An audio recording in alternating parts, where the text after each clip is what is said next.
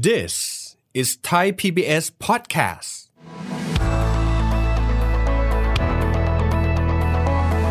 สำหรับบางคนที่อาจจะมีความจำเป็นต้องพึ่งพาเรื่องของสินเชื่อ ท่านเคยมีคำถามนี้ไหมครับถ้าไม่บางคนเนี่ยเดินเข้าไปขอสมัครสินเชื่อ ได้สินเชื่อมา แต่บางคนกลับไม่ได้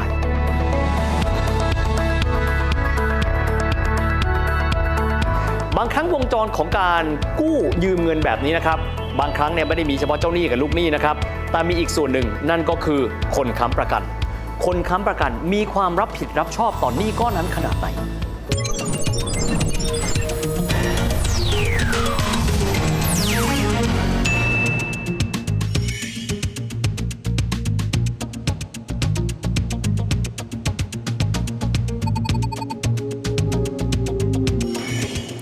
สวัสดีครับท่านผู้ชมครับ ยินดีต้อนรับเข้าสู่รายการเศรษฐกิจติดบ้านนะครับ วันนี้ครับเราจะมาคุยถึงประเด็นใหญ่เลยนะครับ ของคนที่บางครั้งเราอาจจะจำเป็นต้องมีการใช้สินเชื่อก็คือ กลไกในการที่สถาบันการเงิน หรือธนาคาร ซึ่งก็จะเป็นเจ้าหนี้นี่แหละครับในการที่เขาใช้ในการพิจารณาว่าเขาจะให้สินเชื่อกันกับใครบ้าง เพราะหลาย ๆ ครั้งเลยเราอาจจะต้องมีคำถามนะครับว่า เอ๊ะ เราก็มีลักษณะนะครับ มีคุณสมบัติคล้าย ๆ กันกับเพื่อนเราที่ไปกู้ยืมมาแบบนี้ทำไมบางคนเขาถึงได้ได้สินเชื่อ บางคนเราไปขอกู้เขาไม่ให้สินเชื่อคำว่าสินเชื่อที่ผมว่าถึงเนี่ยก็มีความหมายตั้งแต่สินเชื่อเพื่อการบริโภค ไปเรื่อยนะครับจนกระทั่งสินเชื่อเพื่อการทำธุรกิจนั่นเอง วันนี้เราจะลองมาย่อยกันนะครับว่าเขาใช้กลไกอะไร แต่ก่อนอื่น หันมามองปีนี้ครับปี 2565 ท่านอาจจะไม่ทราบนะครับว่าเป็นปีที่รัฐบาลนั้นประกาศให้เป็นปีแห่งการแก้หนี้ครัวเรือน ท่านอาจจะถามว่าทำไมมันจึงเป็นเช่นนั้น ถ้าหากว่าเรามองต้นปีจำได้ไหมครับ ใครดูรายการของเราอาจจะจำกันได้ว่า ในช่วงไตรมาสแรกของปีนี้เนี่ยน่าวิตกมากครับ เพราะว่าอัตราของหนี้นะครับครัวเรือนเนี่ยถือได้ว่าสูงเป็นประมาณสักร้อยละ90 ของ GDP คำว่า GDP ผมแปลง่ายๆเลย ก็คือขนาดเศรษฐกิจของบ้านเรานี่แหละครับ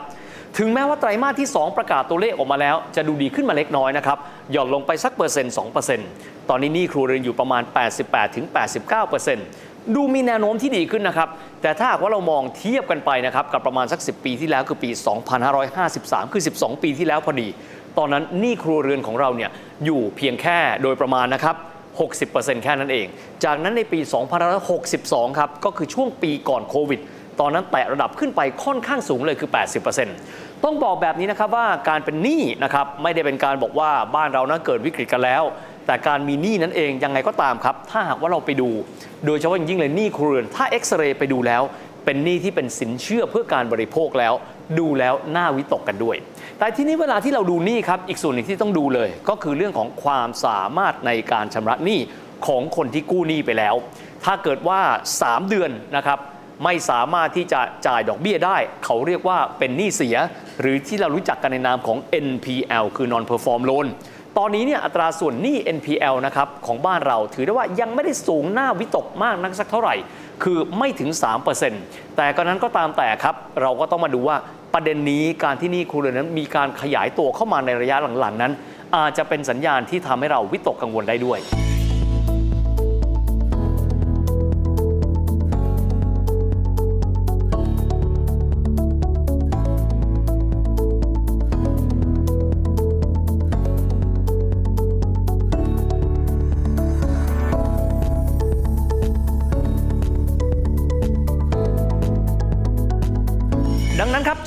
ภาครัฐเองมีการประกาศนะครับว่าปีนี้จะเป็นปีแห่งการแก้ไขปัญหาหนี้ครัวเรือน ต้องบอกแบบนี้คนที่ไปขอใช้สินเชื่อ หรือว่าคนที่ไปขอกู้เงิน มีความจำเป็นที่หลากหลายนะครับ บางคนก็อาจจะมีความจำเป็นเพราะว่ารายได้นั้นน้อยลง หรือว่าอาจจะไม่สามารถที่จะทำธุรกิจ หรือว่าทำงานตามปกติได้ อันสาเหตุมาจากการแพร่ระบาดของโควิดแต่ในขณะเดียวกันก็อาจจะมีบางพวกครับ ที่อาจจะมีการบริโภคเยอะเกินไปนิดหนึ่งหรือว่าใช้จ่ายเกินตัวไป อีกส่วนหนึ่งอาจจะได้รับการกระตุ้นแหละครับ จากบรรดาบริษัทที่เขาเป็นผู้ขายสินเชื่อพูดง่ายๆบรรดาสถาบันการเงิน หรือว่าบรรดาผู้ออกบัตรเครดิต ซึ่งมีมาตรการในการที่จะกระตุ้นแหละครับ ให้คนนั้นใช้สินเชื่อมากขึ้น ดังนั้นธนาคารแห่งประเทศไทยหรือว่าแบงก์ชาติครับก็เลยมีการออกมาตรการบอกว่า ขอให้พิจารณาในเรื่องการที่จะกระตุกพฤติกรรมของผู้บริโภค แปลว่าอะไรครับ บางครั้งพอมีการโฆษณาบ่อย ๆ เข้า จากคนที่คิดว่า ของชิ้นนี้ไม่จำเป็นหรอกมีต้นทุนทางการเงินค่อนข้างสูงแหมแต่เขามีโปรโมชั่นล่อใจที่มีความน่าสนใจ เอาแบบนี้ละกันเรากู้เขาหน่อย ผลที่สุดกู้เยอะๆเข้า ก็เลยกลายเป็นหนี้ครูเรือนที่มีความใหญ่โตโมโหลานมากนั่นเองครับ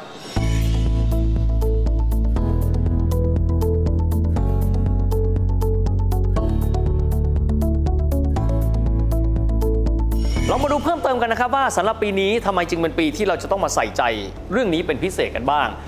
ด้วยสถานการณ์การเงินของโลกในเวลานี้นะครับ ธนาคารกลางของแทบจะทั่วโลกเลย มีการปรับขึ้นอัตราดอกเบี้ยท่านอาจจะถามว่ามันเกี่ยวข้องอะไรกับบ้านเรานะครับเวลาที่ประเทศต่างๆ โดยเฉพาะยิ่งเลยนะครับ ประเทศที่มีขนาดเศรษฐกิจใหญ่ๆไม่ว่าจะเป็นสหรัฐอเมริกาก็ดี หรือว่าจะเป็นสหภาพยุโรปก็ดี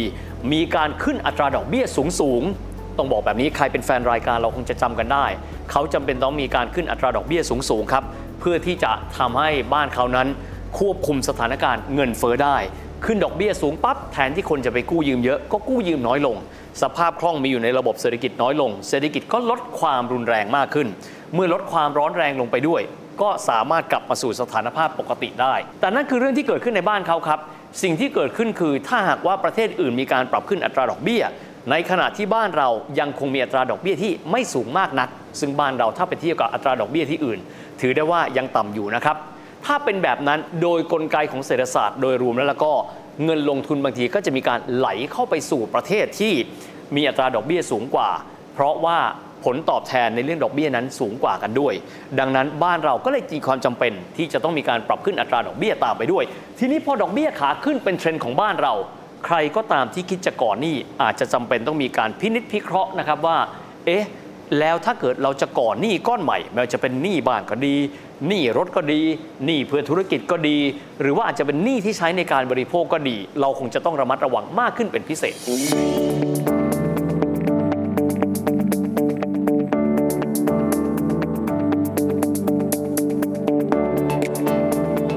ทีนี้เรากลับมากันที่ธีมหลักของวันนี้กันเลยนะครับว่าเรื่องของกลไกในการที่สถาบันการเงินนะครับหรือว่าธนาคารเขาจะมีการพิจารณาว่า เขาจะมีการให้สินเชื่อหรือปล่อยกู้ให้กับใครบ้าง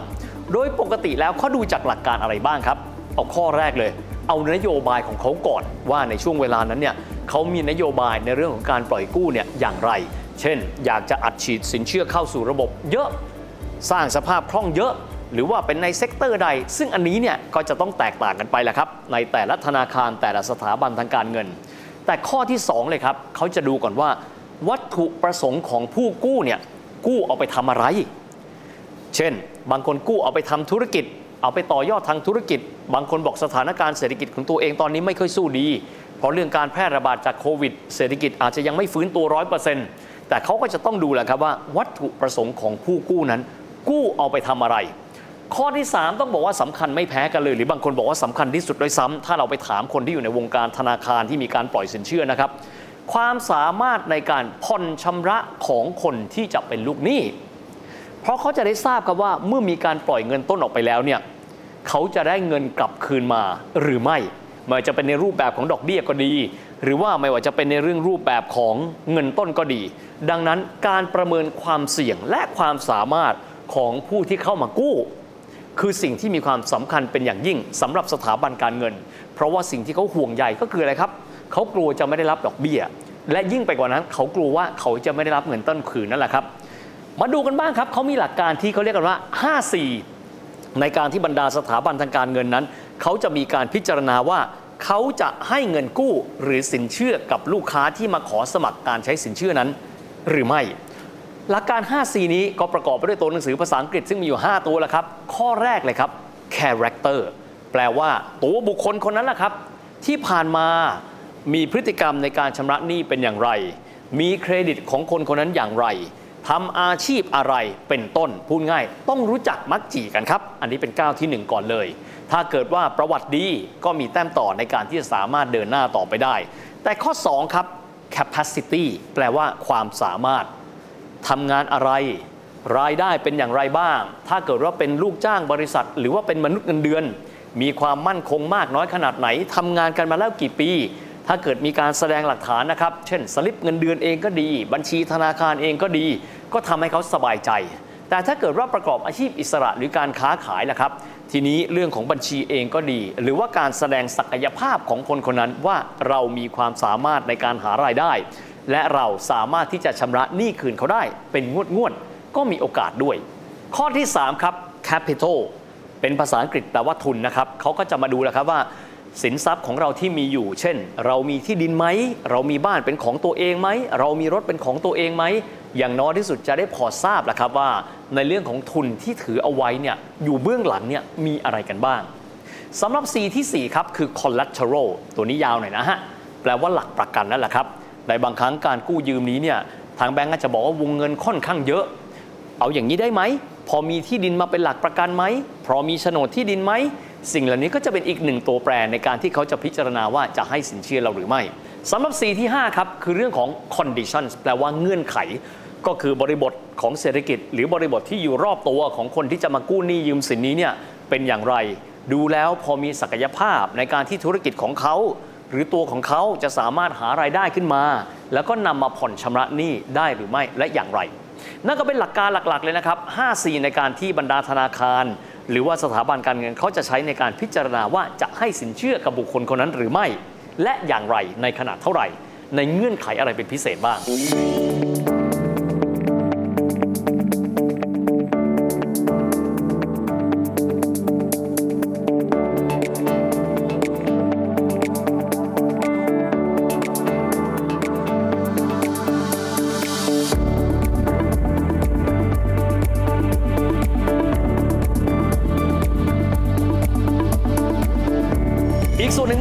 เลยนะครับ เรื่องของการเงินการทองอะไรก็จะต้องทำเป็นเอกสารถูกไหมครับ เรามาดูเอกสารตัวที่ 1 กันบ้างนนะครับ ต้องพิสูจน์กันว่าเราเป็นใครไงครับ บัตรประชาชนของตัวเราสถานภาพสมรส เช่น เรามีภรรยาแล้วหรือยัง ครอบครัวเราเป็นยังไงกันบ้าง ถ้าเกิดว่าเราแต่งงานแล้วเนี่ยทะเบียนสมรสเราเป็นอย่างไร เขาจะได้พอทราบครับว่าบริบทรอบตัวของตัวเรานี้เป็นอย่างไรกันบ้าง ข้อที่สองครับว่าในเรื่องของอาชีพของเรา ถ้าเกิดว่าเรานั้นเป็นมนุษย์เงินเดือนครับ อันนี้ก็ไม่ยากนัก เพราะว่าเราก็จะต้องมีเอกสารชัดเจน เช่น ตัวสลิปเงินเดือนนะครับ เอกสารรับรองจากทางบริษัทบ้าง ตัวบัญชีนะครับที่มีเงินเดือนไหลเข้ามาโดยตลอดเวลา แต่ทีนี้บางท่านครับเป็นผู้ประกอบอาชีพอิสระไม่ว่าจะเป็นวิชาชีพ เช่นกรณีของเป็นแพทย์ เป็นทันตแพทย์ เป็นวิศวะ เป็นสถาปัตย์แบบนี้เป็นต้นนะครับ ถ้าหากว่าเรามีตัว proof หรือหลักฐานแสดงเห็นว่าเรามีรายได้ของเราเป็นอย่างไร หรือเราอาจจะค้าขายเล็ก ๆ น้อยๆ ถ้าหากว่าเรามีตัวบัญชี พอให้เขาเห็นได้ว่าเงินของเรานั้นมีแหล่งรายได้จากไหน หลั่งไหลเข้ามามากน้อยขนาดไหนก็ช่วยได้เช่นเดียวกัน บางคนถ้าเกิดทำธุรกิจครับ อันนี้สำคัญมากๆเลยนะครับ เรื่องของตัวภาพรวมขององค์ประกอบขององค์กรของตัวเราเอง ตัวบัญชีของเราอีกส่วนหนึ่งพลาดไม่ได้เลยนะครับ สถาบันการเงินจะถามตลอดเลย คุณเอาเงินของเรา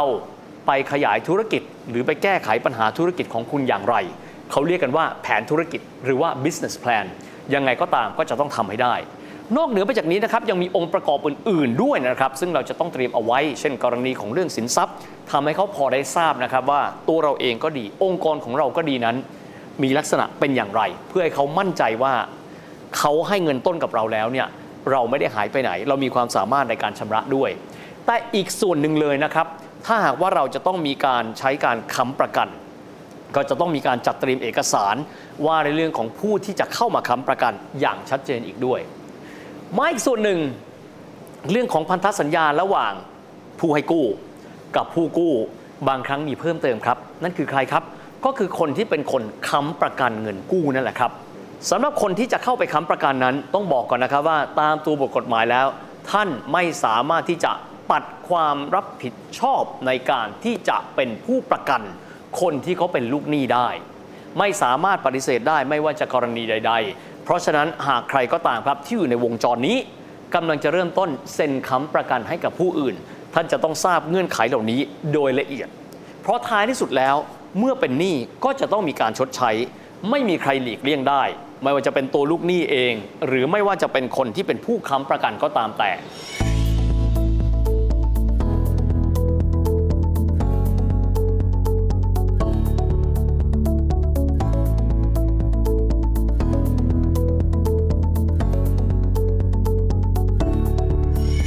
ก็เป็นภาพรวมนะครับในการที่จะทำให้เราได้ทราบนะครับว่า เวลาที่สถาบันการเงิน หรือว่าธนาคารนั้นเขากำลังจะปล่อยเงินกู้นั้นเขาพิจารณาจากอะไรเป็นหลักกันบ้าง ตัวเราถ้าหากว่าเราจำเป็นต้องมีการใช้สินเชื่อไม่ว่าจะเป็นสินเชื่อส่วนบุคคล สินเชื่อเพื่อการบริโภค สินเชื่อรถสินเชื่อบ้าน สินเชื่อเพื่อการขยายธุรกิจ จะได้เตรียมตัวกันได้เป็นอย่างดีกันด้วยครับและทั้งหมดนี้ก็เป็นภาพรวมของรายการเรานะครับ เศรษฐกิจติดบ้านในวันนี้นะครับ วันนี้เวลาหมดลงแล้วพบกันใหม่โอกาสหน้า สวัสดีครับ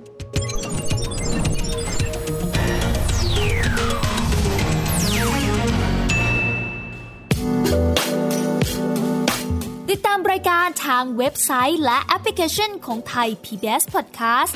Spotify SoundCloud Google Podcast Apple Podcast และ YouTube Channel Thai PBS Podcast Thai PBS podcast. View the world via the voice.